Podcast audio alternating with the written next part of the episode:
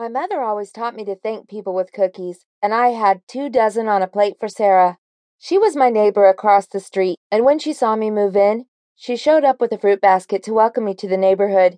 She was perky and sweet, and I liked her right away. She was older than me, in her late thirties, I guessed, but she still looked beautiful, and I hoped that I'd look that good when I was her age. I'd just gotten ready to go when the phone rang.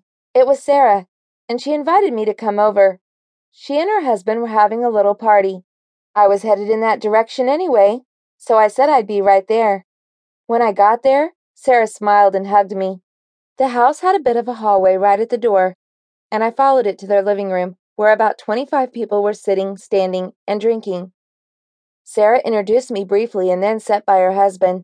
She surprised me because she kissed him, and then kissed him some more. It was public display of affection of the worst type. I shrugged it off, found an empty recliner, and sat down, pretty uncomfortable about not knowing anybody there. It was strange when it all broke loose. One moment, Sarah and her husband were just inappropriately making out on the couch. I looked away a little embarrassed for them. And when I turned back again,